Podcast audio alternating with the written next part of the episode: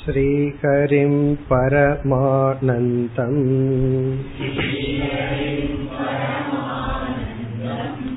उपदेष्टारमीश्वरम्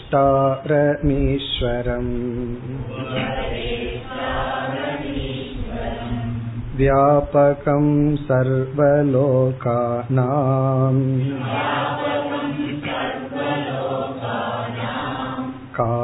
णं तं नमाम्यहम्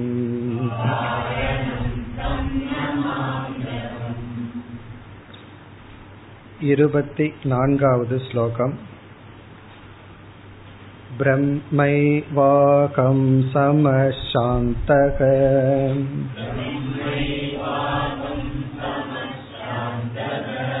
सच्चिदानन्दलक्षणः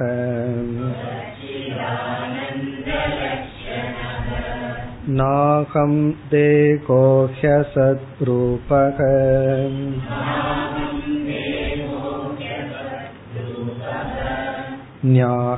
ज्ञानमित्युच्यते बुधैः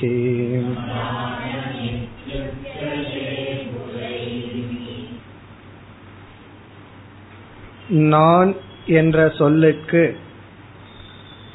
இந்த உடல் சேர்ந்த தத்துவம் அல்ல இந்த உடலை விளக்கி இருக்கின்ற ஒரு அறிவு சொரூபம் ஆத்மா என்ற கருத்தை இதற்கு முன் சங்கரர் கூறினார். இந்த உடல் நான் அல்ல என்ன காரணத்தினால் இந்த உடல் நான் அல்ல என்றெல்லாம் கூறி நான் ஆத்மஸ்வரூபம் என்ற கருத்தை கூறி நான் என்ற ஒரு சொல்லை நாம் அதிகமாக பயன்படுத்துகின்றோம். ஆனால் நமக்கு தெரியாத சொல் நான் என்ற சொல். காரணம் இந்த நான் என்ற சொல்லுக்கு தவறான ஒரு அறிவுடன் இருக்கின்றோம். அதுதான் அறியாமை. இதற்கு மேல் புதிய அறியாமை என்பது ஒன்று இல்லை. நான் அல்லது நம்மையே நாம் புரிந்து கொள்ளாததுதான் அறியாமை. மற்ற அறியாமை அறியாமையும் அல்ல மற்ற ஞானம் ஞானமும் அல்ல என்று கூறினார். பிறகு இந்த ஸ்லோகத்தில் ஆரம்பித்து இருபத்தி எட்டாவது ஸ்லோகம் வரை ஞானத்தை பேசுகின்றார். ஞானியினுடைய மனதில் இருக்கின்ற ஞானம். ஞானியிடம் எப்படிப்பட்ட ஞானம் அவனுடைய மனதில் இருக்கின்றது? அதை குறிப்பிடுகின்றார். அதாவது இதைத்தான் ஞானம் என்று ஞானிகள் கூறுகின்றார்கள். இப்ப ஞானம் என்று சொன்னாலே எனக்கு அறிவிருக்கிறது என்று சொன்னால் அடுத்த கேள்வி எதை பற்றிய ஞானம்? எதை பற்றிய அறிவு உங்களுக்கு இருக்கிறது? இங்கு வந்து அகம் நான் என்ற சொல்லில் என்ன அறிவு ஞானிக்கு இருக்கின்றது? எப்பொழுதெல்லாம் ஞானி வந்து நான் நான் என்று சொல்கின்றானோ அப்பொழுது எந்த அர்த்தத்தை அவன் புரிந்து கொண்டு நான் என்ற சொல்லை பயன்படுத்துகின்றான்? வித்யாரண்யர் என்றவர் வேறொரு இடத்துல இந்த நான்கிற சொல்லுக்கு வேறு விதமா பொருள் சொல்றார். அவர் என்ன சொல்கின்றார்? அஜானி பயன்படுத்துகின்ற நான் அப்படின்னு ஒரு நான் இருக்கு. அஜானி பயன்படுத்துற நான் வந்து இந்த உடலை நான் நினைச்சுக்கிறான். அவன் வந்து நான்கிற சொல்லுக்கு அர்த்தமா பயன்படுத்தி கொண்டு இருக்கின்றான் ஞானி பயன்படுத்துற நான் இரண்டு விதமான நான் அப்படின்னு சொல்லி அகமக அர்த்தக திரையகன்னு சொல்ற நான்கிற சொல்லுக்கு மூணு அர்த்தம் இருக்கு. ஒன்னு அஜானி பயன்படுத்துவது இந்த உடல். ஞானி பயன்படுத்துகின்ற நான் இரண்டு விதமானது. ஒன்று வந்து தன்னையே தான் பார்க்கும் பொழுது அவன் பயன்படுத்துற அர்த்தம் வந்து ஆத்மஸ்வரூபம் அல்லது பிரம்மஸ்வரூபம். தன்னை நான்கிறது பிரம்மன்னு நினைச்சிட்டு தன்னை பார்க்கிறான். இது ஞானி வந்து வெளி சொல்ல முடியாத யாரிடத்திலும் சொல்ல முடியாத தன்னைத்தான் பார்க்கும் பொழுது பிறகு இதே ஞானி விவகாரத்துக்கு வர்றான் டிரான்சாக்சனுக்கு வர்றான். அப்போ ஞானி ஒரு இடத்துக்கு போற எங்கிருந்து வந்தீங்க? அப்படின்னு கேட்டா நான் பிரம்மன். நான் எல்லா இடத்துலயும் இருப்பேன்னா பதில் சொல்லுவார். அப்போ அவர் எங்கிருந்து வருகிறீங்கன்னு கேட்கும் பொழுது கேட்பவர் ஞானியினுடைய ஆத்மாவை கேட்கல. அவருடைய உடலை தான் கேட்கிறார்.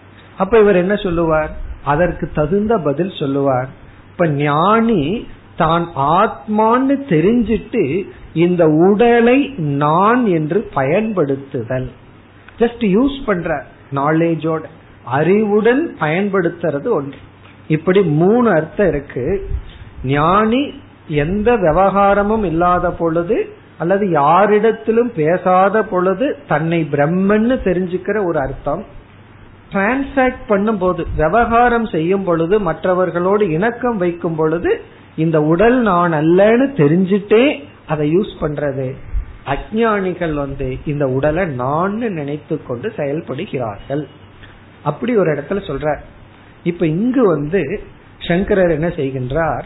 ஞானியினுடைய மனதுல நான்கிற சொல்லுக்கு என்ன அர்த்தம் இருக்கும்? அதை கூறி இதத்தான் ஞானம் என்று ஞானிகள் கூறுகின்றார்கள்.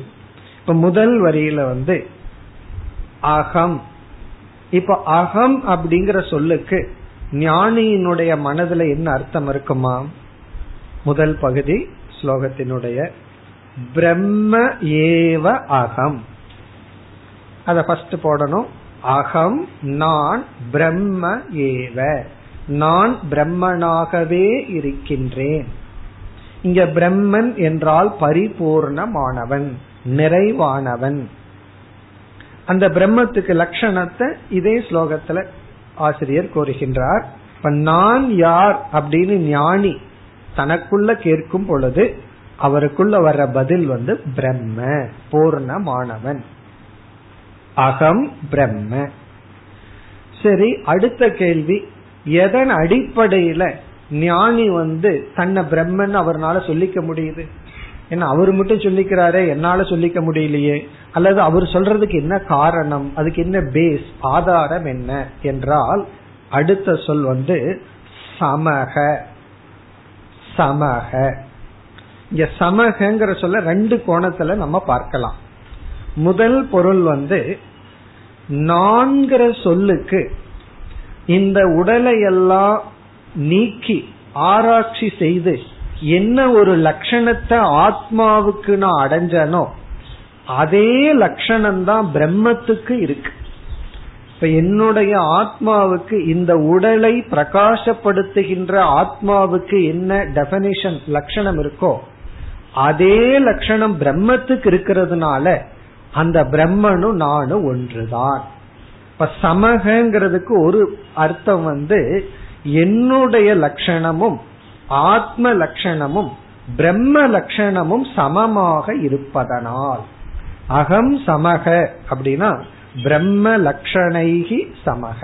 பிரம்மத்தினுடைய லட்சணத்துக்கு நான் சமமாக இருப்பதால் இங்க சமம்னா வேறுபடாமல் இருப்பதனால் நான் பிரம்ம. இப்ப அகம் சமக அப்படின்னா நான் ஆத்மா பிரம்மத்தினுடைய லட்சணத்தினுடன் சமப்பட்டு போவதனால் சமன்பாடு அடைவதனால். சமன்பாடுனா ஈக்குவேஷன் ஈக்குவல் டு அதுவும் இதுவும் சரியாக அமைவதனால் நான் பிரம்மன். அப்ப சமகங்கிறது வந்து அகம் பிரம்மங்கிறதுக்கான காரணம். நான் ஏன் பிரம்மன்? காரணம் பிரம்மத்துக்கு சாஸ்திரத்துல என்ன லட்சணம் சொல்லி இருக்கோ அதே லட்சணம் தான் என்னுடைய ஆத்மஸ்வரூபத்துக்கு இருக்கு. அதனால சமக. இனி ஒரு பொருள் இந்த சமக அப்படிங்கிறது நான் அனைத்தையும் சமமாக வியாபிப்பதனால் எனக்கு வந்து எந்த ஏற்றத்தாழ்வுகளோ எந்த பேதமும் இல்லை. இங்க சமகங்கிறது அபேதக அகம். நான் எதனிடமிருந்தும் வேறுபடுவதில்லை. நான் எதனிடமிருந்தும் விலகுவதில்லை. நானே அனைத்துமாக சத்தாவாக எல்லாரிடத்திலும் சமமாக இருக்கின்றேன். இப்ப வந்து இந்த உலகத்தில் இருக்கிற எல்லா ஜீவராசிகளுக்குள்ளையும் ஆஸ் எக்ஸிஸ்டன்ஸ் இருத்தல் சத் என்ற அடிப்படையில் சமமாக இருக்கின்றேன். ஆனா மனதுனா விஷமம். விஷமம் ஆப்போசிட் ஒருத்தனுடைய மனசு வேற இனி ஒருத்தனுடைய மனசு வேற. அது ஏன் இனி ஒருத்தனுக்கு போகணும்? நம்ம மனசுக்குள்ளேயே போகும். ஒரு நேரம் இருக்கிற மனசு வேற இனி ஒரு நேரத்தில் இருக்கிற மனசு வேற. அதனால வந்து நீ அப்ப அப்படி சொன்னையே இப்ப இப்படி சொல்றீங்கன்னா அப்ப என் மனசு அப்படி இருந்தது இப்ப இப்படி இருக்கு அப்படின்னு தான் பதில் சொல்வார்கள். ஆகவே நம்முடைய மைண்டே ஒரு நேரத்துல இருக்கிறது போல இனி ஒரு நேரத்துல இல்லை. அப்போ சமத்துவங்கிறது நமக்குள்ளேயே இல்லை. ஆனால் நான் எல்லாருடைய ஆத்மஸ்வரூபமாக சமமாக சத் சுரூபமாக இருக்கின்றேன். அப்போ சமகங்கிறத வந்து ஒரு லட்சணமா சொல்லலாம். என்னுடைய லட்சணமா சொல்லலாம். அகம் ஃபர்ஸ்ட் லட்சணம் பிரம்ம செகண்ட் லட்சணம் சமக. அதாவது எல்லோரிடத்திலும் சத் ரூபமாக சமமாக இருக்கிறேன்னு சொல்லலாம். அல்லது அகம் ங்கிறது பிரம்ம அதற்கு காரணம் சமக. எஸ்மாத் அகம் சமக தஸ்மாத் அகம் பிரம்ம. யாது காரணத்தினால் பிரம்ம லட்சணம் என்னுடைய லட்சணமும் சரியா இருக்கோ சமமா இருக்கோ அதனால நான் பிரம்மன். பிறகு அடுத்த சொல் சாந்தக. அகம் சாந்தக. நான் சாந்த சுரூபமானவன். இதெல்லாம் வந்து நம்ம சென்ற வகுப்பிலே பார்த்தோம். நிதித்தியாசனத்துக்குரிய ஸ்லோகம்னு பார்த்தோம். இனிமேல் நாம பார்க்க போற இருபத்தி எட்டாவது ஸ்லோகம் வரைக்கும் எப்பொழுதெல்லாம் நான்கிற சொல்ல எடுத்துட்டு தியானம் பண்ண விரும்புறோமோ அந்த சாஸ்திரத்தினுடைய உபதேசத்தை தியானம் பண்ணணும்னா இந்த சொற்களை தான் தியானம் பண்ணணும். அகம் நான் சமமாக இருக்கின்றேன். யாராவது நினைச்சு பிபி வந்துச்சுன்னு வச்சுக்கோமே பெஸ்ட் மெடிசன் என்ன தெரியுமா? இந்த வார்த்தை தான். சமக. யாரிடமும் எனக்கு விரோதம் கிடையாது. யாருமே எனக்கு பகைவர்கள் கிடையாது. நான் சமமாக இருக்கின்றேன். அடுத்தது சாந்தக. நான் சாந்த சொரூபமானவன். இது வந்து ரிலேட்டிவா மைண்ட் கொஞ்சம் அமைதியானதா அப்படி சொல்ல முடியும். மைண்ட் வந்து ரொம்ப அஜிடேட்டடா இருந்துச்சுன்னா இப்படி சொல்ல முடியாது. அதுவும் கோவப்பட்டு சாந்தகன்னு சொல்லுவோம். அப்போ மனசு கொஞ்சமாவது அமைதியா இருந்தா அதற்கு பிறகு எப்படி நம்ம சொல்லணும்னா இந்த உலகத்துல எத்தனையோ விக்ஷேபங்கள் அதே போல என் மைண்ட்லயும் எத்தனையோ விக்ஷேபங்கள் அதையெல்லாம் வேடிக்கை பார்ப்பவன் அகம் சாந்தக. இந்த சாந்தகங்கிற சொல்லுக்கு என்ன பொருள்னா விக்ஷேப ரஹிதக. எனக்குள் எந்த விதமான சஞ்சலமும் விக்ஷேபமும் இல்லை. விக்ஷேபம் இல்லாத அமைதியானவன். நமக்கு அமைதியா இருக்கிறோமோ இல்லையோ? அமைதியானவன் அமைதியானவன் தியானம் செய்தாவே அமைதி கிடைக்கும். முழுமையா அமைதியா இருக்கும் பொழுது நம்ம வந்து நான் அமைதியானவன் அமைதியானவன் சொல்லி அமைதியை குலைக்க வேண்டிய அவசியம் கிடையாது. ஏன்னா ஏற்கனவே அமைதியாத்தான் இருக்கும். சில பேர் ஒருவர் வந்து அப்படித்தான் சொன்னார். ஒரு அரை மணி நேரம் இந்த இடத்துல நான் பேச்ச குறைச்சிட்டேன் பேசுறது இல்ல பேசுறது இல்லைன்னு சொல்லிட்டு அரை மணி நேரம் இதேதான். நான் மனசுல நினைச்சிட்டேன். இதுக்கு முன்னாடி எப்படி இருந்திருப்பார்? இப்பவே அரை மணி நேரத்துல ஒவ்வொரு கேப்லயும் பேசுறது இல்ல பேச்ச குறைச்சிட்டு வீட்டுல பேசுறதே இல்ல யாரு என்ன கேள்வி கேட்டாலும் பேசுறது இல்ல அது கொஞ்ச நேரத்துக்கு முன்னாடிதான் அவரை பத்தி கம்ப்ளைண்ட் ஓவரா பேசுறாருன்னு அவர் வந்து அப்படி சொல்றாரு. அப்போ பேசுறது இல்லைன்னா பேசாம இருந்தா வேலை முடிஞ்சது.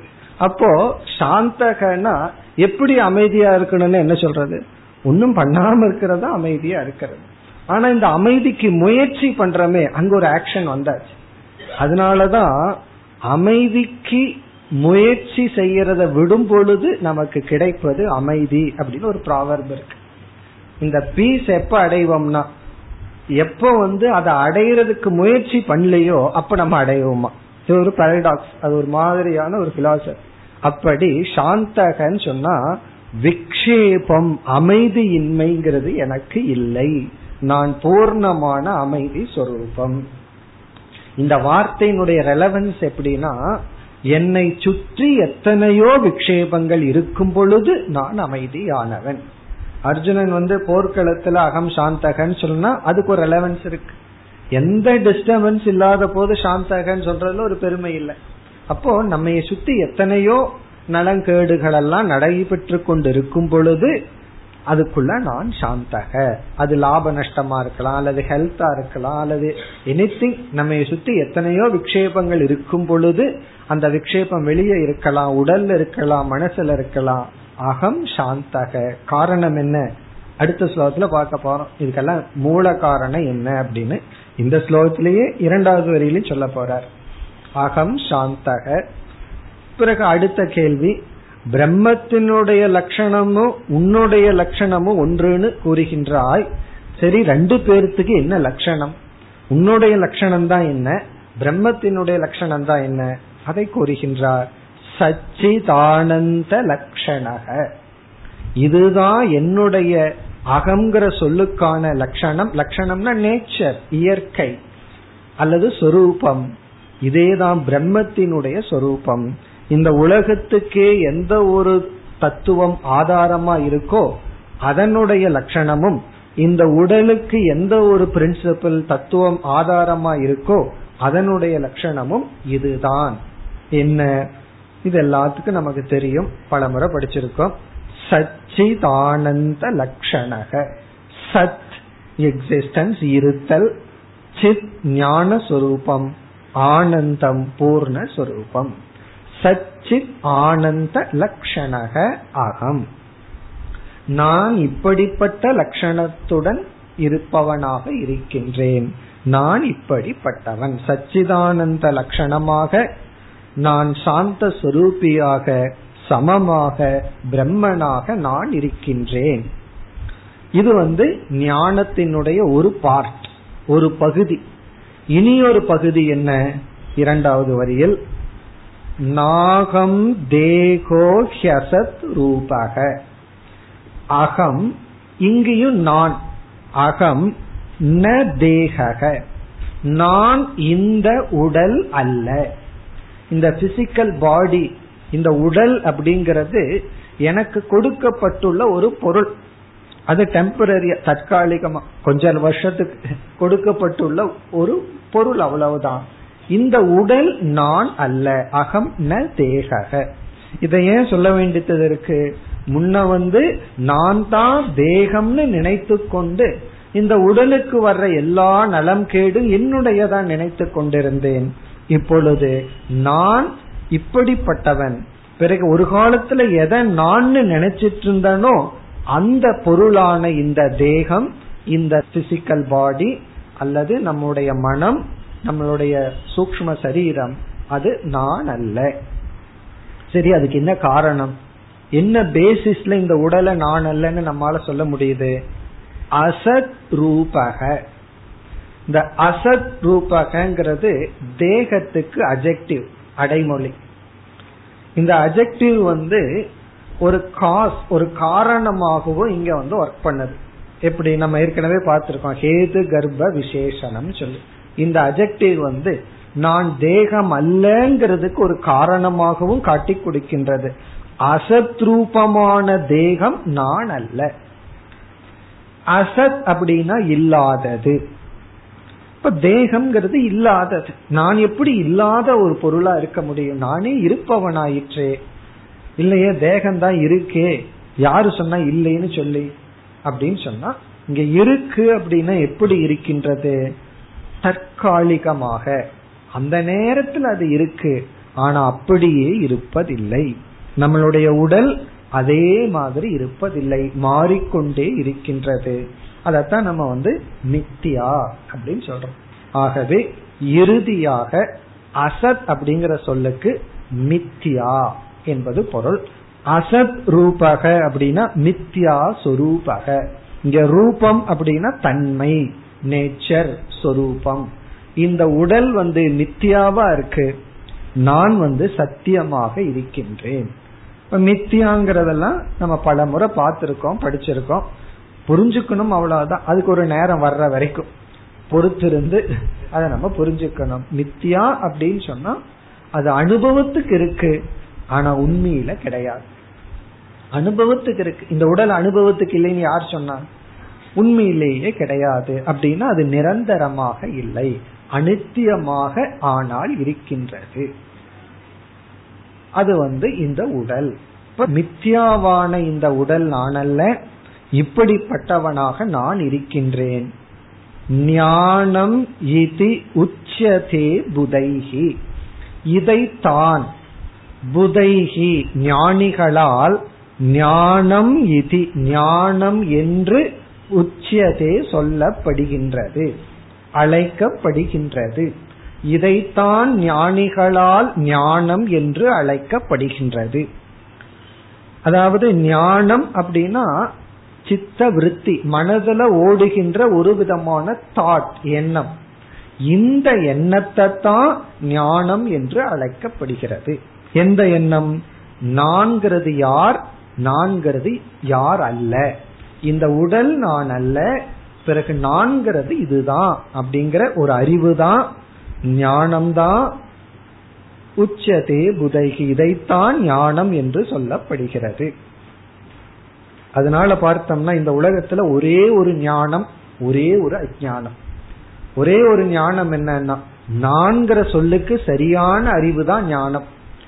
மீதி ஞானம் அல்ல ஞானம் அல்ல. அது சென்ற வகுப்புலையும் பார்த்தோம். ஒரு பொருளை பற்றிய ஒரு அறிவை அடையிறோம். அந்த ஞானம் எது வரைக்கும் ட்ரூ அப்படின்னா அது மாறாத வரைக்கும். அதுக்கு பெஸ்ட் எக்ஸாம்பிள் வந்து நியூஸ் பேப்பர் ஞானம். இன்னைக்கு காலையில வந்து நாலு மணிக்கும் அஞ்சு மணிக்கு ஒருத்தர் நியூஸ் பேப்பர் எடுக்கிறார். எல்லாத்தையும் படிச்சு முடிச்சிடுறாரு. இந்த ஞானம் எது வரைக்கும் வேலையிடுனா நாளைக்கு வரைக்கும். அடுத்த நியூ நியூஸ் பேப்பர் வந்துச்சுன்னா ஹெட்லைன்ல யார் என்ன சொல்லியிருந்தாரோ அதுக்கு ஆப்போசிட்டா எழுதுவோம் அடுத்த நாள். அது நேற்று எழுதப்பட்டது இன்று இப்படின்னு சொல்லி. அப்ப என்ன ஆச்சுன்னா அது ஞானம் அல்ல. அப்போ நாம எதை பற்றி அறிவு அடையிறோமோ அதுவே மாற்றத்துக்கு உட்பட்டதுன்னா பிறகு அது ஞானம் அல்ல. ஆனா நான் ஆத்ம ஞானத்தை அடைஞ்சேன்னா அது அப்படியே இருப்பது அழியாதது. இப்ப இதத்தான் ஞானம்னு சொல்றோம். அதனால யாராவது நம்ம பார்த்து உனக்கு இது தெரியல அது தெரியல அப்படின்னு சொன்னா நம்ம சந்தோஷப்படணும். நல்லது. எதுக்கு தெரியணும் அதெல்லாம்? ஆகவே இந்த எனக்கு தெரியலங்கிற காம்ப்ளெக்ஸே வரக்கூடாது. யாராவது பார்த்து உங்களுக்கு இது தெரியல அது தெரியல எனக்கு இந்த ஞானம் இருக்குன்னு. அதே சமயத்துல எனக்கு இந்த ஞானம் இருக்கு அந்த ஞானம் இருக்குன்னு யாராவது பெருமை அடிச்சிட்டாலும் அது பெருமை அல்ல. நம்மளும் அதை செய்யக்கூடாது அது வேற விஷயம். ஆகவே எந்த அறிவும் அறிவு அல்ல அதே சமயத்துல எந்த அஜானமும் அஜானம் அல்ல. ஆத்ம அஜானம் தான் அஜானம் ஆத்ம ஜானம் தான் ஞானம். இனி வருகின்ற ஸ்லோகத்துல இந்த கடைசி பகுதி அப்படியே வரும். இதே ரிப்பிட்டிஷன் தான். ஞானமித்யுச்சதே புதை. இரண்டாவது வரி அப்படியே வரும். இந்த உடல் நான் அல்ல காரணம் உடல் வந்து மித்யாவா இருக்கு. இததான் ஞானமித் இச்சதே புதைகி ஞானிகளால் புதைகி இதைத்தான். இந்த இதுவரைக்கும் சொன்னதைத்தான் ஞானம் என்று அழைக்கப்படுகிறது. இனி வருகின்ற பகுதியில பார்த்தோம்னா ஃபர்ஸ்ட் லைன்ல தான் புதிய விஷயம். இரண்டாவது வரி அப்படியே திரும்ப திரும்ப வருது. எதுக்கு சங்கரர் திரும்ப திரும்ப அதே வரி எழுதுறாரு?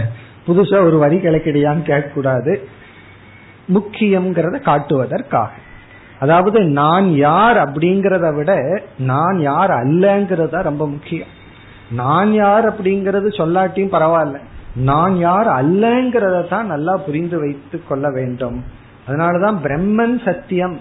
பரமாத்மா சத்தியமா இருக்குங்கிறது எவ்வளவு முக்கியமோ அதை விட நாம் அனுபவிக்கிற இந்த உலகம் வெறும் தோற்றம் பொய் அப்படிங்கறத முக்கியம். காரணம் நம்ம பரமாத்மாவோட விவகாரம் பண்ணிட்டு இல்ல. இந்த உலகத்தோட தான் விவகாரம் பண்ணிட்டு இருக்கோம்.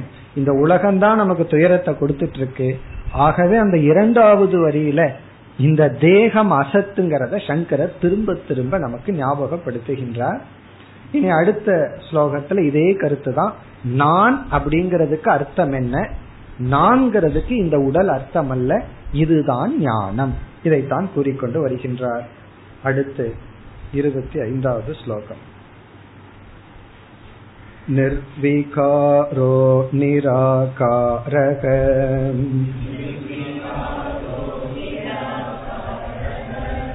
निरवद्योगमौव्ययः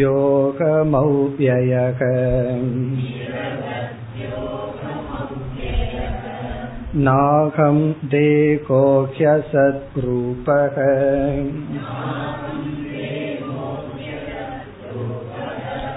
ज्ञानमित्युच्यते बुधैः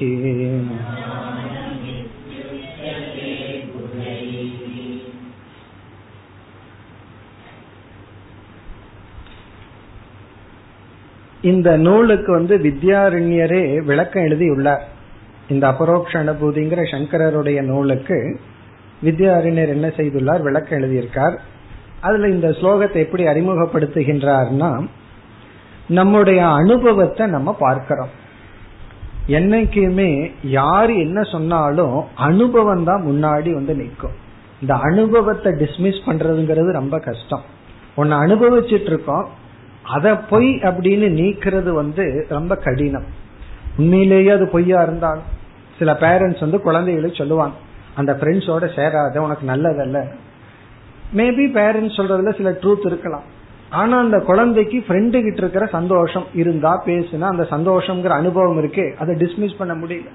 என்ன சொல்லிக்கிறார்கள் அவனோட சேரக்கூடாதுங்க. சேர்ந்தா நல்லா தான் இருக்கு. ஜாலியா பொழுது போகுது. எல்லா விதத்திலயும் எனக்கு ஹெல்ப் பண்றான். நான் ஏன் சேரக்கூடாது? அப்போ அனுபவம் வந்து ரிஜெக்ட் பண்ண முடியல. அட்வைஸ் வந்து வேறையா இருக்கு. அதே போல என்னுடைய அனுபவம் ஒன்றா இருக்கு. ஆனா சாஸ்திரம் வந்து வேற விதத்துல சொல்லுது. இப்ப இவர் அனுபவத்தை சொல்ற நம்முடைய அனுபவம் என்ன? அப்படின்னு சொன்னா நம்முடைய அனுபவத்தை பார்த்தோம் அப்படின்னா நம்ம வந்து எல்லா நேரத்திலையும் மாறிட்டே இருக்கிறோம். மனசு ஒரு விகாரத்தோட கூடி உள்ளது உடல் விகாரம். விகாரம்னா மாறிட்டே இருக்கிறோம். அது நம்முடைய அனுபவமா இருக்கு. பிறகு வந்து எனக்குன்னு ஒரு ஃபார்ம் இருக்கு.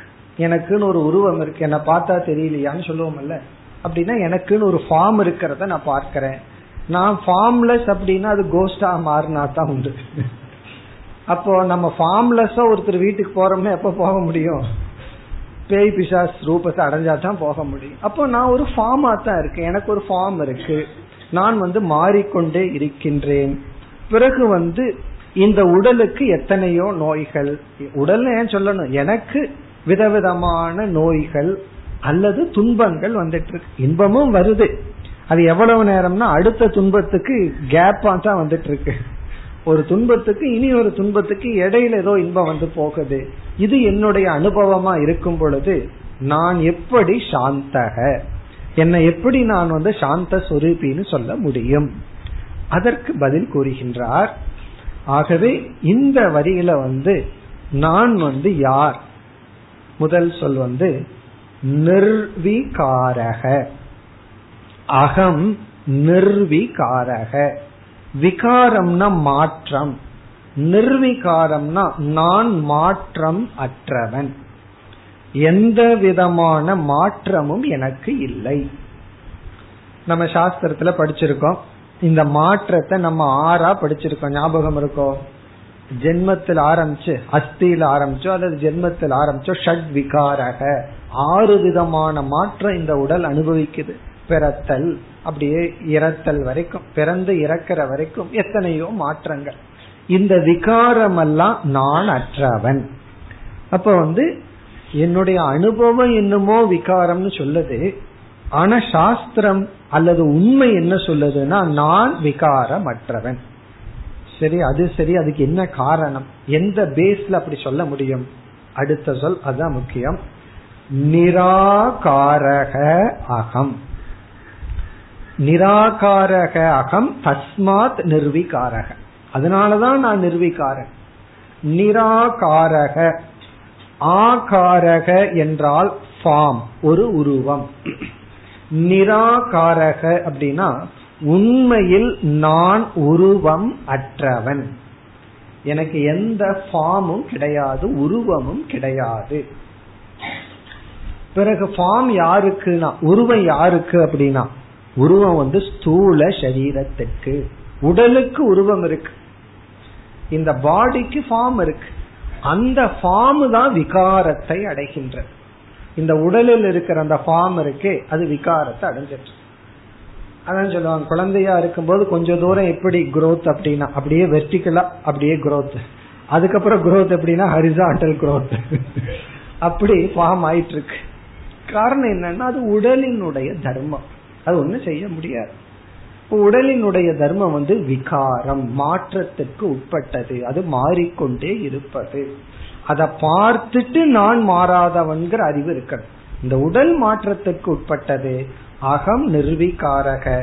காரணம் நிராகாரக. நான் ஆகாரம் அற்றவன் இப்ப ஆகாரமற்றவன் அப்படின்னா இந்த உடலினுடைய உருவம் என்னுடைய உருவம் அல்ல. நான் அல்ல ஆகவே நிராகாரமாக இருப்பதனால் அடுத்த சொல் நிரவத்தியக அகம் நிரவத்தியக அவத்தியம் அப்படின்னா அதாவது நோய் அப்படின்னு ஒரு பொருள் இருக்கு. அல்லது வந்து அசுத்தம்னு ஒரு பொருள் இருக்கு. நீக்கத்தக்கதுன்னு ஒரு பொருள். நிரவத்தியக என்றால் எந்த விதமான பீடை எனக்கு இல்லை. பீடா அப்படின்னு சொல்லுவார்கள். பீடா அப்படின்னா தாக்கப்படுதல். சில பேர் திட்டுவாங்க அப்படி பீட அப்படின்னு சொல்லி திட்டுவார்கள். தெரியாம சான்ஸ்கிரிட்ல தான் திட்டுவார்கள். பீடா பீடை அப்படின்னு சொன்னா ஆனா ஏதோ அது ரொம்ப அதாவது ஒதுக்கத்தக்கதுங்கிற அர்த்தத்துல சொல்லுவார்கள். இங்க வந்து நிரவத்தியகனா அப்படிப்பட்டவன் நான் அல்ல. நான் வந்து நோய்வாய்ப்படுபவன் அல்ல துயரப்படுபவன் அல்ல ஒதுக்கத்தக்கவன் அல்ல. இதெல்லாம் அகம். இதெல்லாம் அகம்ங்கிற ஒரு வார்த்தை இருக்கு. இதை வந்து ஒவ்வொன்றுக்கு முன்னாடியும் வரணும். அகத்தை முதல்ல போட்டணும். அகம் நிர்வீகாரக நிராகாரக நிரவத்தியக அடுத்த சொல் அவ்வியக அவ்வியகன இந்த இடத்துல அபக்ஷய ரகிதக. எனக்கு தேய்வு என்பது கிடையாது. முட்டி தேயறத பார்த்துட்டே அதை சொல்லிட்டு இருக்கணும். அது தேயுது ஆனா நான் தேயில அப்படின்னு சொல்லணும். காரணம் என்ன? ஏன்னா நமக்கு வந்து எப்ப வேதாந்த ஞானம் வேணும்னா எல்லாம் நல்லா இருக்கும்போது இது வேண்டாம். அது பாட்டுக்கு அதுவே ஒரு இடத்துல இருந்துட்டு போட்டு. எப்ப ப்ராப்ளம் வருதோ எப்ப நமக்கு வந்து அனாத்மா எண்ணம் தூண்டப்படுதோ இந்த நோய் வாய்ப்படும் போது ஏன் வேதாந்தம் எல்லாம் படிக்க முடியாதுன்னு சொன்னா இந்த உடலே நம்முடைய கவனத்தை எடுத்துக்குது. அப்ப நம்மளுடைய கவனத்தை கொடுக்க முடியல. அதனாலதான் உடல் கொஞ்சம் ஆரோக்கியமா இருக்கும்போது இந்த அறிவை போட்டு வச்சுட்டா ஆரோக்கியம் போகும் பொழுது இந்த அறிவு ஸ்ட்ராங்கா நம்ம கிட்ட இருக்கும். அப்ப நோயோ ஏதோ ஒன்று வந்து நம்மளுடைய தேக அபிமானத்தை எடுக்குது. அதாவது பகவான் வந்து எதற்கு பெயின் கொடுத்திருக்காரு தெரியுமோ? இப்ப காலில் அடிபட்டிருக்கு. பெயின் இல்லைன்னு வச்சுக்குவோமே நான் கவனிக்கவே மாட்டோம். பகவானே எனக்கு பெயினை மட்டும் ரிமூவ் பண்ணுன்னா வீட்டுக்கு போயிட்டு வரும்போது காலில் நாலு விரல் இருக்கு அது எலி சாப்பிட்டுருக்கும். காரணம் என்ன தெரியுமா? நமக்கு தெரியாதே. அப்ப பெயின்ங்கிறது எதுக்கு பகவான் கொடுத்திருக்காரு? அது பகவான் கொடுத்த கிஃப்ட் அது. அது நம்ம ப்ரொடெக்ட் பண்றதுக்காகத்தான். அதனோட அர்த்தம் என்னன்னா நம்மளுடைய கவனத்தை ஈர்ப்பதற்காக. பெயின்ங்கிறது வந்து நம்மளுடைய அட்டென்ஷனை எடுக்கிறது. அப்போ உடலுக்கு வந்து ஒரு நோயின்னு வரும்போது நம்மளுடைய கவனம் அங்க போகுது. அங்க அப்ப வந்து கவனம் வந்து அங்க கான்சென்ட்ரேட் ஆகுதுன்னு அர்த்தம். அப்புறம் எப்படி? அகம் ஆத்மாவோட கான்சென்ட்ரேட் ஆகும். அப்போ ஒவ்வொரு பெயின் வந்து இயற்கையா அகங்கிற புத்திய தேகத்துக்கு இழுக்குதுன்னு அர்த்தம். அதே போல பிளஷர் சுகமும் அப்படித்தான். அதாவது வந்து நாக்குல வந்து ஒரு நல்ல சாக்லேட்டோ ஐஸ்கிரீமோ இருக்கும்போது அகம்பிரமன் சொல்ல சொல்ல முடியுமா? காரணம் என்ன? அந்த சுகத்திலையும் நம்மளுடைய அபிமானம் அதிகமாக தேகத்தில் இழுக்கப்படுகின்றது. நிதித்தியாசனம்னா என்ன அப்படின்னா சுகதுக்கத்துக்குள்ள என்னுடைய கவனத்தை உடலிலிருந்து எடுத்தல். சுகதுக்கம்ங்கிறது உடல் அனுபவிக்கும் பொழுதும் என்னுடைய அட்டென்ஷன் என்னுடைய கவனம் வந்து நான்கிற ஞானத்தில் இருக்க வேண்டும். அதனாலதான் இந்த வார்த்தைகள் எல்லாம் சொல்லப்படுது நிரவத்தியகங்கிற வார்த்தையினுடைய அவசியம் என்ன? ஏன் நிரவத்தியக நிராகாரக நிர்வீகாரகன் எல்லாம் சொல்லணும்? இதெல்லாம் பிரம்மத்துக்கு லட்சணமா சொல்ல வேண்டிய அவசியமே இல்லையே. அதான் பிரம்மன் தான் சச்சிதானந்த லட்சணம் சொல்லிட்டா போதுமே. அதற்கு பிறகு எதுக்கு வந்து நிராகாரக நிரவத்தியகன்னு சொல்லணும்னா அதாவது எங்க அவகாசம் இருக்கோ அங்கதான் சொல்லணும். உபதேசமே அவகாசம் இருக்கிற இடத்துலயும் சொல்லுவார்கள். எங்க நீட் இருக்கோ அங்கதான் டீச்சிங் நீடே இல்லாத இடத்துல நம்ம டீச் பண்ண கூடாது தப்பே செய்யாத இடத்துல போய் ஒருத்தனை தப்பு செய்யாதுன்னு சொல்லக்கூடாது. ஒருத்தங்கிட்ட போய் காதுல சாப்பிடாதுன்னு சொல்லக்கூடாது. எப்படி காதுல சாப்பிட முடியும்? காதுல சாப்பிடாத அப்படின்னு சொல்ல முடியாது. வாயில மூச்சு விடாதுன்னு சொல்லலாம். காரணம் என்னன்னா அதுக்கு சான்ஸ் இருக்கு. அப்படி எங்கு சான்ஸ் இருக்கோ அங்குதான் உபதேசம். இப்ப இந்த லட்சணங்கள் எல்லாம் இப்ப நம்ம பார்க்க போற லட்சணம் எல்லாம் ஏன் இப்படி சொல்லப்படுதுன்னா நம்முடைய கவனத்தை சரீரத்துல ஈர்க்கும் இடங்கள். அதெல்லாம் இனிமேல் பார்க்க போறேன். இனி பார்க்க போற லட்சணம் எல்லாம் அந்த இடம் தான் இதெல்லாம் நம்மளுடைய அட்டென்ஷன் நம்மளுடைய அறிவை வந்து அரிக்கும் இடங்கள். அதை நம்ம மனதில் எடுத்து தியானம் செய்து செய்து நான் வந்து நிரபத்தியக எந்த துயரமும் எனக்கு இல்லை. இல்ல உடல் உலகத்தில் இருக்கு என்னை சுற்றி இருக்கின்றது உடலுக்கு இருக்கின்றது எனக்கு அல்ல. அகம் அவ்வியக எனக்கு எந்த விதமான க்ஷயமும் இல்லை. இவ்விதம் நான்கு லட்சணம் இங்க சொல்லியிருக்கார். முதல் லட்சணம் நிர்விகாரக இரண்டாவது நிராகாரக மூன்றாவது நிரவத்தியக நான்காவது அத்தியக அகம் இனி இரண்டாவது வரி நம்ம ஏற்கனவே பார்த்ததுதான். நாகம் தேகோ ஹியசத் ரூபக. நான் இந்த உடல் அல்ல காரணம் இந்த உடல் மித்தியா அனுபவத்துக்கு இருக்கு. இந்த உடலை நான் அனுபவிச்சிட்டு இருக்கேங்கிறதுல உண்மைதான். அதுல பொய் இல்லை. ஆனா இது நான் அல்ல. ஞானம் இது உச்சதே புதைகி ஞானிகளால் இப்படிப்பட்ட எண்ணத்தை தான் ஞானம் என்று ஞானிகளால் சொல்லப்படுகின்றது. இதத்தான் ஞானிகள் ஞானம் என்று சொல்கின்றார்கள். இனி இதே போலதான் முதல் வரியில எங்கெங்கெல்லாம் நம்முடைய கவனம் எப்பொழுதெல்லாம் நம்மளுடைய அட்டென்ஷன் நம்மளுடைய அறிவிலிருந்து ஈர்க்கப்படுமோ அந்த இடத்தையெல்லாம் சொல்லி அது நான் அல்ல நான் அல்ல பிறகு நான் யார் அப்படின்னா நான் வந்து சச்சிதானந்த லட்சணக. இப்ப இதே கருத்து தான் வேறு சில வார்த்தைகள் சில கருத்து அப்படியே ரிப்பிட்டேஷன் திரும்பவும் மீண்டும் மீண்டும் கூறுகின்றார். அதனாலதான் இதெல்லாம் நிதித்தியாசன பர ஸ்லோகம் சொன்னோம். இப்ப நம்ம கண்ணை மூடி தியானம் பண்ணும் பொழுது தேவையில்லாத எண்ணம் வந்ததுன்னா இந்த எண்ணங்களை ரீப்ளேஸ் பண்ணணும். அகம் நான் யார். அப்படிங்கிற கேள்விக்கு இவைகளெல்லாம் அல்ல இனி இருபத்தி ஆறாவது ஸ்லோகம் निरामयो निराभासक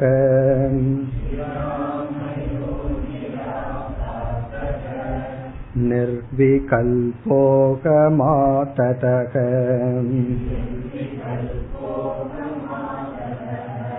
नाकं देहोऽख्यसद्रूपः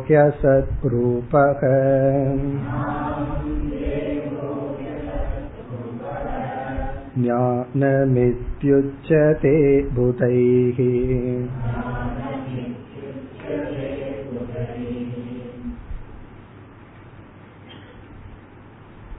இரண்டாவது வரி அதே கருத்துதான் முதல் வரியில் மீண்டும் நான்கு சொற்கள் நான்கு லட்சணங்கள் நான் என்ற சொல்லுக்கு. முதல் லட்சணம் அகம் நிராமயக. அகம் நிராமயக. ஆமயக அப்படின்னா நோய் டிசீஸ் நிராமயக அப்படின்னா எனக்கு எந்த நோயும் கிடையாது. எந்த நோயும் எனக்கு இல்லை. இந்த உலகத்துல எந்த ஒரு ப்ராடக்ட் அது உடல் மட்டுமல்ல அது கார் ஆகட்டும் எனி ப்ராடக்ட் கிரியேட் பண்ணா உடனே அடுத்தது என்ன தெரியுமோ? மெயின்டெனன்ஸ்னு வந்து விடுவார்கள். ஏதாவது ஒரு ப்ராடக்ட் நம்ம கிட்ட சேல்ஸ் பண்றேன்னு சொல்லிட்டு அந்த ப்ராடக்ட்னுடைய விலை ஐயாயிரம் ரூபாய் இருக்கும். அவர் கான்ட்ராக்ட் போடுவார். ஒரு வருஷத்துக்கு நான் வந்து மெயின்டெனன்ஸ் பத்தாயிரம் ரூபாய்ன்னு சொல்லி. காரணம் என்ன? மெயின்டெனன்ஸ் அப்படின்னா என்ன அர்த்தம்? எனி ப்ராடக்ட் உருவானால் அது வந்து ரிப்பேர் ஆகும். அதுக்கு அதை மெயின்டைன் பண்ணிட்டு இருக்கணும் காரணம் என்ன? அந்த ரிப்பேருக்கு பேர் தான் நோய்.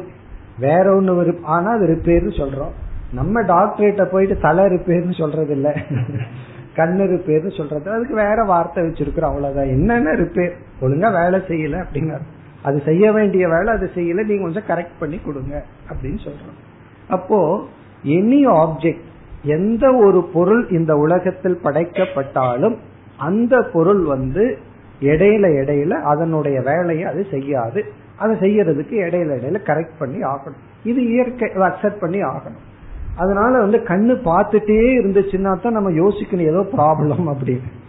காது கேட்டுட்டே இருந்துட்டா தான் ப்ராப்ளம் அது ஏதாவது ப்ராப்ளம் கொடுத்தா தான் அது ஒழுங்கா வேலை செய்யுதுன்னு அர்த்தம்.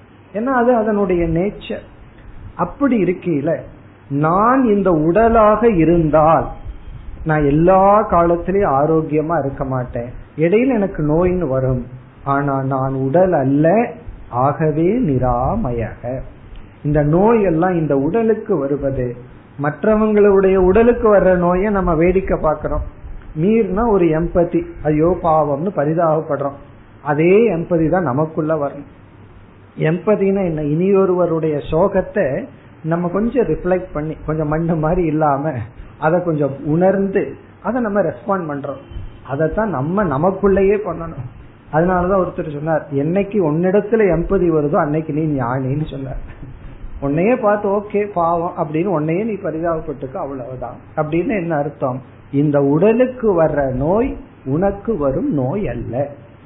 வயதான காலத்துல இதுதான் ரொம்ப முக்கியம். நிராமயக அகம் அப்படின்னு சொல்லிட்டே டாக்டர் கிட்ட போகணும். நிராமயக நிராமயகன்னு சொல்லி. காரணம் என்ன? உடலுக்கு வந்து அந்தந்த ஸ்டேஜ்ல எது வரணுமோ அதெல்லாம் வரணும் ஆனால் நான் எப்படிப்பட்டவன் நான் வந்து சச்சிதானந்த லட்சணக அல்லது சாந்தக சமக நிராமயக. அடுத்த சொல் அதாவது எப்பொழுதெல்லாம் நோயினால மனதுக்கும் உடலுக்கும் வர்ற நோயினால நம்மளுடைய அறிவு பாதிக்கப்படுதோ நம்ம பெற்ற அறிவிலிருந்து நம்ம ஸ்லிப் ஆகிறோமோ அப்ப இந்த வார்த்தையை மனதில் சொல்லி நம்ம அந்த ஞானத்தை காப்பாற்றி கொள்ள வேண்டும். அதுதான் இங்க இப்படி சொல்வதனுடைய நோக்கம். அடுத்தது நிராபாசக. இது ஒரு நல்ல பாயிண்ட் ரொம்ப சூக்மமான செட்டில் பாயிண்ட் நிராபாசக. இங்க நிராபாசக அப்படின்னா I am not an object நான் விஷயம் அல்ல. நான் யாராலும் பார்க்கப்படுபவன் அல்ல. நிராபாசகன அகம் ந விஷயக. I am not an object நான் பொருள் அல்ல. மற்றவர்களால் பார்க்கப்படும் பொருள் நான் அல்ல. அப்படின்னா என்ன அர்த்தம்? என்னை யாருமே பார்க்க முடியாதுன்னு அர்த்தம். என்னை யாருமே பார்க்க முடியாது. ஆனா பல சமயம் அவன் என்னையே பார்த்துட்டு இருக்கான்னு சொல்லி குறை சொல்லுவோம் அவன் உன்னையே பார்த்துட்டு இருக்கான்னா நீ அவனையே பாக்குறதுனால தானே அதே தப்ப நம்ம பண்றோம். இந்த சில சமயம் அவர் இவரை பார்ப்பாரு இவர் அவரை பார்த்துக்குவார். ரெண்டு பேரும் கம்ப்ளைண்ட் பண்ணி என்னையே பாக்குறான்னு ஏதாவது எங்கிட்ட இருந்து ஏதாவது எடுத்துட்டு போறதுக்கோ? அப்படின்னு ஒரு பயம் வரும். இப்ப என்ன அவன் பார்க்கிறான் ஐ அன் ஆப்ஜெக்ட் அப்படிங்கிற ஒரு தாட் இருக்கு. நான் பார்க்கப்படும் பொருள். நான் வந்து அனுபவிக்கப்படும் பொருள். எல்லாத்தோட நான் ஏமாற்றப்படும் பொருள். இப்படி ஒரு எண்ணம் எல்லாத்துக்கும் இருக்கு. என்ன கண்டாத்தான் எல்லாத்துக்கும் இலக்காரம் சொல்லுவாங்கல்ல. அப்படி என்ன கண்டாத்தான் உனக்கு ஏமாத்தணும்னு தோணுது. சில வாட்ச்மேனை பார்த்தாவே திருடணும்னு தோணும் அந்த மாதிரி காரணம் என்ன? யூஸ்லெஸ் வயசான எழுபத்தஞ்சு எண்பது ஆளை போட்டு உட்கார வச்சிருவாங்க. ஒரு ஆள் உயிரோட ஒரு ஆள் இருக்கணும். அங்க பில்டிங்க்கு முன்னாடி சில பிளாட்ல பாத்தீங்கன்னா எல்லாத்துலயும் ரிட்டையர்ட் ஆயிருப்பார். வாட்ச்மேன் ஜாபை தவிர. அது போய் உட்கார்ந்துருப்பார். அப்படி ஆப்ஜெக்ட் பார்க்கப்படும் பொருள். இப்ப நம்ம என்ன நம்ம தோணுது? நான் வந்து பார்க்கப்படும் பொருள். அப்போ வந்து ஐ எம் அன் ஆப்ஜெக்ட் அப்படிங்கிற தாட் இருக்கு. உண்மையிலேயே அந்த தாட் டிஸ்டர்ப் ஆகும். அதனாலதான் வந்து அந்த கல்ச்சர்ல தேவையில்லாம ஒருத்தரை பாக்குறதே ஹிம்சை தான். காரணம் என்ன? ஒருத்தர் விழுந்துட்டாருன்னு வச்சுக்கோமே. பத்து என்ன பார்ப்பார் தெரியுமோ? அவர் அடிய பார்க்க மாட்டார். யாரு நம்ம பார்க்கிறாருன்னு தான் பார்ப்பாங்க காரணம் என்ன? நான் இப்படி விழுகிறத பாத்துட்டாங்களே அப்ப நம்ம அதையவே பார்த்துட்டு இருந்தோம்னு வச்சுக்கோமே. அவங்களுக்கு துக்கம் அதிகம். நம்ம பார்க்காத மாதிரி இருந்துட்டு அவங்களுக்கு ஒரு சந்தோஷம். யாரும் பார்க்கல அப்படின்னு சொல்லி. அப்படி நான் வந்து ஒரு ஆப்ஜெக்ட்னு நினைக்கும் பொழுது எத்தனையோ சம்சாரங்கள் இருக்கு. என்னை யாருமே பார்க்க முடியல. நிராபாசகனா நோபடி கேன் சி மீ நான் அவ்வளவு ரகசியமானவன் அப்படிங்கிற ஒரு எண்ணம் வந்துட்டா எதை கம்ப்ளைண்ட் பண்ண முடியும்? யார் இடத்துல கோவப்பட முடியும்? ஆகவே அகம் நிராபாசக. பிறகு அவங்க எதை பார்க்கிறாங்கன்னா என்னுடைய மனசை பார்க்கலாம் என்னுடைய உடலை பார்க்கலாம். ஆனா மனசை பார்க்கலாம்னு என்னுடைய மனசை அவங்க புரிஞ்சுக்கலாம் அல்லது புரியாம போகலாம் அல்லது தப்பா புரிஞ்சுக்கலாம் இப்படி வேண்டாம். ஆனால் நான் யாரிடமும் படாதவன். அதே போல இனி ஒன்னு இருக்கு. என்னை யாரும் பார்க்க முடியாதுன்னா நானும் யாரையும் பார்க்க முடியாது. இந்த உலகத்துல நான் பார்க்கிறதெல்லாம் பொய்யான உடலையும் அனாத்மாவையும். ஆத்மாவையோ பிரம்மத்தையோ நானும் பார்க்க முடியாது. என்னையும் யாரும் பார்க்க முடியாது. அதனாலதான் அத்வைதம்னு சொல்றோம். அத்வைதம்னு ஏன் சொல்றோம்? நானும் யாரையும் பார்க்க முடியாது. என்னையும் யாரும் பார்க்க முடியாது. அதாவது வேதாந்தத்தை நம்ம முழுமையா அசிமிலேட் பண்ணிட்டோம் அப்படின்னா இந்த ரெண்டே ஒரு சொல்லுதான். அல்லது ஒரே ஒரு சொல் அவிஷயக அகம். இந்த ஒரே ஒரு சொல் அகம் அவிஷயக. இந்த அவிஷயகங்கிறதுக்கு ரெண்டு விதத்துல அர்த்தம் சொல்லலாம்.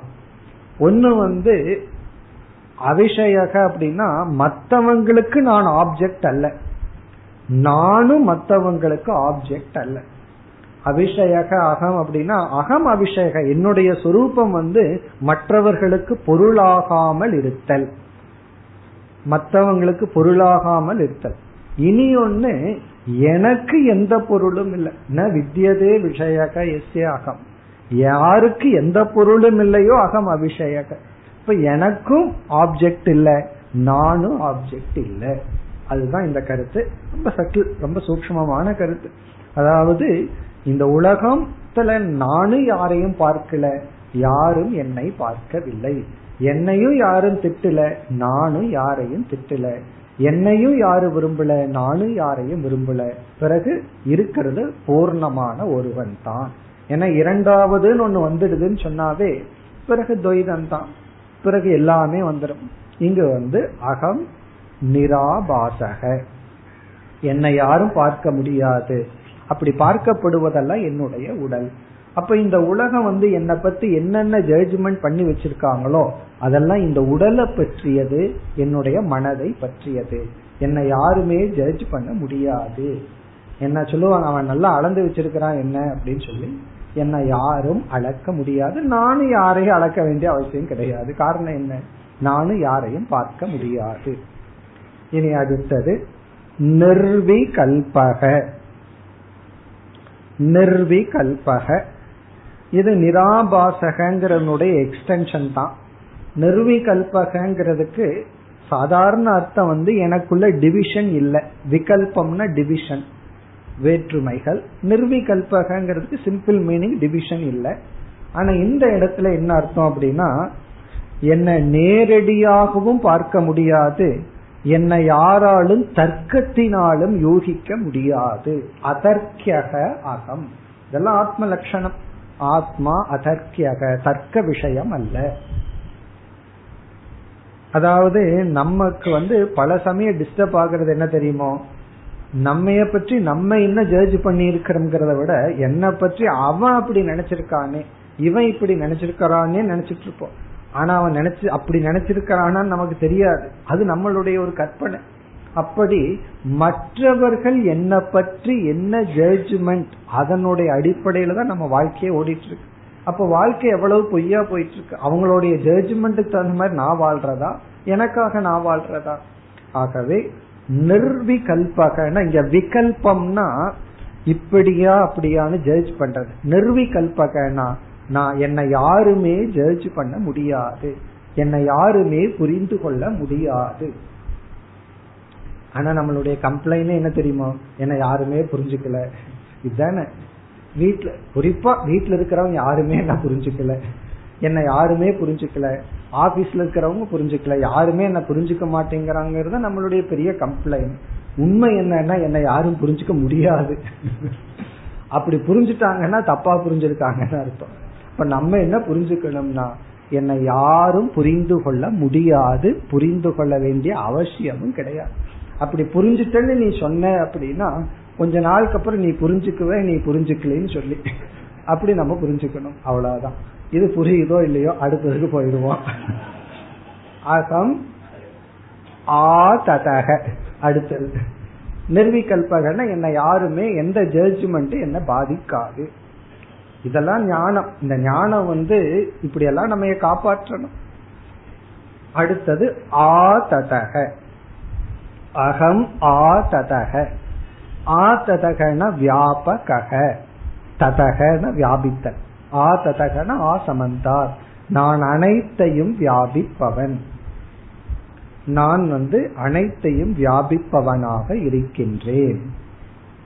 இதெல்லாம் நான் வந்து உடலா கிடையாது. நான் உடல்னு சொன்னா எவ்வளவு தூரம் வியாபிக்கிறோம்? நமக்கு தெரியும். ஆனா நான் வந்து ஆத்மஸ்வரூபமாக அனைத்தையும் வியாபிப்பவன். ஐ ஆம் எவ்ரிவேர் அப்படின்னு அர்த்தம். அதனாலதான் ஒரு ப்ராவர்பு சொல்லுவாங்க. God is not in the place place is in the garden சொல்லுவார்கள். கடவுள் வந்து ஒரு இடத்துல இல்ல ஒரு இடம் கடவுளுக்குள்ள இருக்கு அப்படின்னு. அதே போல நான் வந்து ஒரு இடத்துல இல்ல இந்த ஸ்பேஸே என்னிடத்தில் இருக்கின்றது. இது எப்படி ஸ்பேஸ் எனக்குள்ள எப்படி இருக்க முடியும் அப்படின்னா இத புரிஞ்சுக்கிறதுக்கு தான் பகவான் வந்து சொப்பன அவஸ்தையை நமக்கு கொடுத்திருக்காரு. கனவுல பார்த்தோம் அப்படின்னா ஒரு பெரிய உலகத்துல வாழ்ந்துட்டு இருக்கோம். அந்த கனவுல நம்ம காண்ற உலகத்தினுடைய ஸ்பேஸ் யாருகிட்ட இருக்குன்னா இது நமக்குள்ள இருக்கு. நம்மிடம் இருந்து உருவானது. அப்ப கனவு காணும் பொழுது ஃபர்ஸ்ட் நம்ம என்ன பண்றோம் தெரியுமோ ஸ்பேஸ கிரியேட் பண்ணிடுற இட பிரச்சனை வேண்டாம் அப்படின்னு சொல்லி ஒரு பெரிய ஆகாசத்தை கிரியேட் பண்ணிடுறோம். அதுக்கப்புறம் அந்த உலகத்துல நம்ம கனவு காண்டுட்டு இருக்கோம். அப்ப விழிச்சதுக்கு அப்புறம் நம்ம என்ன சொல்லலாம்? கனவுல என்ன பிளேஸ் ஆகாசம் இருந்ததோ அது என்னிடத்தில் இருந்துதான் வந்தது. நான் கனவுக்குள் இல்லை. கனவுல படைக்கப்பட்ட ஆகாசத்திற்குள்ள நான் இல்லை. ஆனா கனவுல இருந்த ஆகாசமே எனக்குள்ள இருந்ததுன்னு விழிச்சதுக்கு அப்புறம் சொல்றோம். அதே போல ஞானி சொல்றான் இந்த உலகத்தில் இருக்கிற ஸ்பேஸ் எனக்குள்ள இருக்கு. நான் அதுக்குள் இல்லை. அதான் ஆ ததக நான் வியாபித்து இருக்கின்றேன். இதெல்லாம் மற்றவங்களுக்கு சொல்றதுக்கல்ல. வீட்டுல போய் அகம் ஆ ததகன்னு சொன்னா என்ன ஆகும்? இது மற்றவங்களுக்கு உபதேசம் பண்றதல்ல. இது நமக்கு நாமே தியானி அதனாலதான் இங்க ஸ்லோகமே அகம் அகம்னு வருது. நான் இப்படிப்பட்டவன். இப்ப இந்த ஸ்லோகத்தில எல்லாம் பார்த்தோம்னா எந்தெந்த ஏரியாவில நம்ம ஞானத்திலிருந்து ஸ்லிப் ஆவோமோ அந்தந்த ஏரியா குறிப்பிடப்பட்டு அதை கொஞ்சம் ஹைலைட் பண்ணி அகம் நிர்விகல்பக அகம் நிராபாசக அகம் நிராமயக அகம் ஆததக இதுக்கெல்லாம் என்ன காரணம்னா நாகம் தேகோ ஹசத் ரூபக நான் இந்த தேகம் அல்ல காரணம் அசத் ரூபமாக இருப்பதனால் இதுதான் ஞானம் மேலும் அடுத்த ஸ்லோகம் निर्गुणो निष्क्रियो नित्यः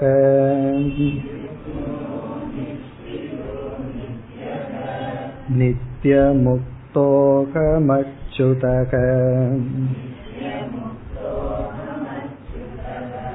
नाहं देहो ह्यसद्रूपः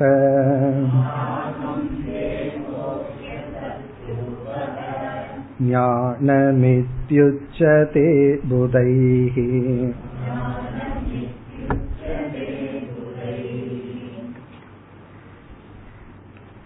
சென்ற ஸ்லோகத்தில் இருக்கிற அதே பேட்டன் தான். இங்கு முதல் வரியில் ஐந்து லட்சணம் சொல்லப்பட்டுள்ளது. இப்படிப்பட்டவனாக நான் இருக்கின்றேன். பிறகு இரண்டாவது வரையில நான் தேகம் அல்ல. அதுல முதல் லட்சணம் அகம் நிர்குணக. அகம் நிர்குணக. இதுக்கு நம்ம பல ஆங்கிள் பார்க்கலாம். ஒன்னு வந்து நமக்கு தெரிஞ்ச விஷயம்தான். சத்துவ ரஜஸ் தமஸ்னு மூணு குணம் இருக்கு. அந்த மூணு குணம் எல்லாம் மாயையினுடைய சொரூபம். மாயையிலிருந்து வந்த இந்த உலகம் உடல் மனம் அவைகளினுடைய சொரூபம். நான் வந்து அந்த குண அதீதன். இந்த மூணு விதமான குணத்துக்கு அப்பாற்பட்டவன். அது ஒரு பொருள். நான் அகம் நிர்குணக அப்படின்னா மாயையினுடைய குணம் என்னிடத்தில் இல்லை. இனி ஒரு பொருள் வந்து குணம் அப்படிங்கிறதுக்கு இனி ஒரு பொருள் வந்து நம்ம மனதில் உள்ள பாவனைகள் ஆட்டிடியூட் உணர்வுகள். சிலதெல்லாம் நல்ல குணம் இருக்கும். அத வந்து சத்குணம் அப்படின்னு சொல்லுவோம். இப்ப ஒருவர் தப்பு பண்ணா மன்னிக்கிற குணம் இருந்துச்சுன்னா அதை சத்குணம்னு சொல்லுவோம் வேல்யூஸ் சொல்லுவோம். அல்லது வந்து பொறாமப்படுறது கோபப்படுறது இதெல்லாம் துர்குணம் அப்படின்னு சொல்லுவோம். இப்ப குணம் அப்படின்னா மனதினுடைய நேச்சர் மனதுக்குள்ள இருக்கிற சில குணநலங்கள் அப்படின்னு சொல்லுவோம். குணாதிசயம் எல்லாம் இல்ல அதுல வந்து சத்குணம் துர்குணம்னு ரெண்டு இருக்கு. நம்ம கீதையில படிச்சிருக்கோம். பகவான் வந்து அந்த சத்குணத்தை தான் ஞானம்னு சொன்னார். அத வந்து தெய்வீ சம்பத் தெய்வீக குணங்கள்னு சொன்னார். இப்படி எல்லாம் பகவான் வந்து சத்குணத்தை சொன்னார். துர்குணத்தை ஆசுரி சம்பத்தை நல்லா வர்ணிச்சார். இதெல்லாம் மனதில் இருக்கின்ற இரண்டு ஆப்போசிட் நிர்குணக அப்படின்னா இந்த துர்குணம் பிறகு சத்குணம் இதை கடந்தவனாக நான் இருக்கின்றேன். தர்ம அதர்மத்தை கடந்தவன் நான். ஆனா இந்த சரீரம்னு இருந்ததுன்னா அது தர்மா தர்மத்திற்கு உட்பட்டது. அது தர்மம் தான் இந்த சரீரத்தை காப்பாற்றும். இப்ப தர்மா தர்மத்துக்கு உட்பட்டது சரீரமும் மனசும். ஆனா அகம் ஆத்மா நிர்குணக. இப்ப நான் நிர்குணன் ஆச்சு என்ன வேணாலும் பண்ணலாம் அப்படின்னு துர்குணத்தை எடுத்துட்டோம்னா அதுக்கு தகுந்த துக்கம் நமக்கு வரும். சத்குணத்தை எடுத்துட்டோம்னா அதற்கு தகுந்த சுகம் நமக்கு கிடைக்கும். அது ஒரு லெவல் ஆனா அகம் ஆத்மான்னு வந்துட்டா எனக்கு சத்குணமும் இல்லை துர்குணமும் இல்லை. அப்படி ஒரு பொருள். ஒன்று சத்வரஜஸ்தமஸ்னு மூணு குணத்தை கடந்தவன். அல்லது தர்மா தர்மத்திற்கு உட்பட்ட குணங்களை கடந்தவனாக நான் இருக்கின்றேன். அகம் நிர்குணக. அடுத்த சொல் வந்து நிஷ்கிரியக. எனக்கு வந்து எந்த பாப புண்ணியமும் கிடையாது. இந்த பாப புண்ணியம் எல்லாம் இந்த சரீரத்தை சார்ந்தது. எனக்கு ஏன் பாப புண்ணியம் இல்லைனா அகம் நிஷ்கிரியக. நான் எதையும் செய்பவன் அல்ல. நான் வந்து செயல் செய்யாதவன். எந்த ஆக்ஷனையும் செயலையும் நான் செய்பவன் அல்ல பிறகு செய்யறதெல்லாம் யார் நம்மளுடைய உடல் மனம் போன்றவைகள் மேலும் நாம் அடுத்த வகுப்பில் தொடர்போம் ஓம் போர் நமத போர் நமிதம் போர் போர் நமுதச்சதேம் पूर्णस्य पूर्णमादाय पूर्णमेवावशिष्यते ॐ शान्ति शान्ति शान्तिः